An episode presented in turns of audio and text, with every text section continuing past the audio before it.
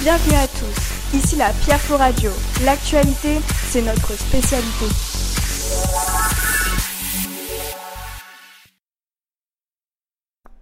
En France, une femme sur dix est victime de violences conjugales. La violence conjugale correspond à une violence soit morale, physique ou encore sexuelle. Nous avons un premier cas de violence conjugale, celle de Jacqueline Sauvage. Dans le Loiret, Jacqueline Sauvage a vécu pendant 47 ans avec son mari Norbert Marot, avant de le tuer le 10 septembre 2012. Norbert Marot faisait preuve d'une extrême violence qui a valu à sa femme quatre séjours aux urgences entre 2007 et 2012. Deux de leurs trois filles nous ont confié avoir subi des violences sexuelles.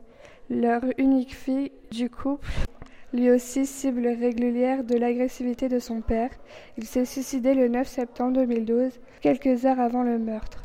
Après 11 mois de détention provisoire, Jacqueline Sauvage a été condamnée par la Cour d'assises du Loiret le 28 octobre 2014 à 10 ans de réclusion criminelle pour le meurtre sans préméditation de son mari. C'est grâce à François Hollande que Jacqueline Sauvage est sortie de prison. Nous avons aussi un deuxième cas de violence conjugale, celle d'Alexandra Lange. Cette affaire se passe à Douai avec Alexandra, mère de quatre enfants, qui a défendu sa vie contre son mari, qui tentait de l'étrangler.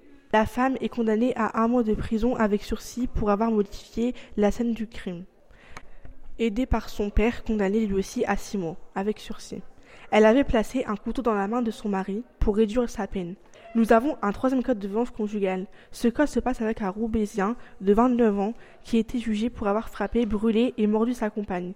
Le tribunal décidera le mercredi 29 août de rendre son verdict. L'homme est mis en cause pour avoir battu à mort sa précédente conjointe à Hasbrook le 1er mai 2015 le prévenu a utilisé une arme, en l'occurrence un briquet pour brûler sa conjointe au bras. Le Roubaisien a été condamné pour six ans de prison.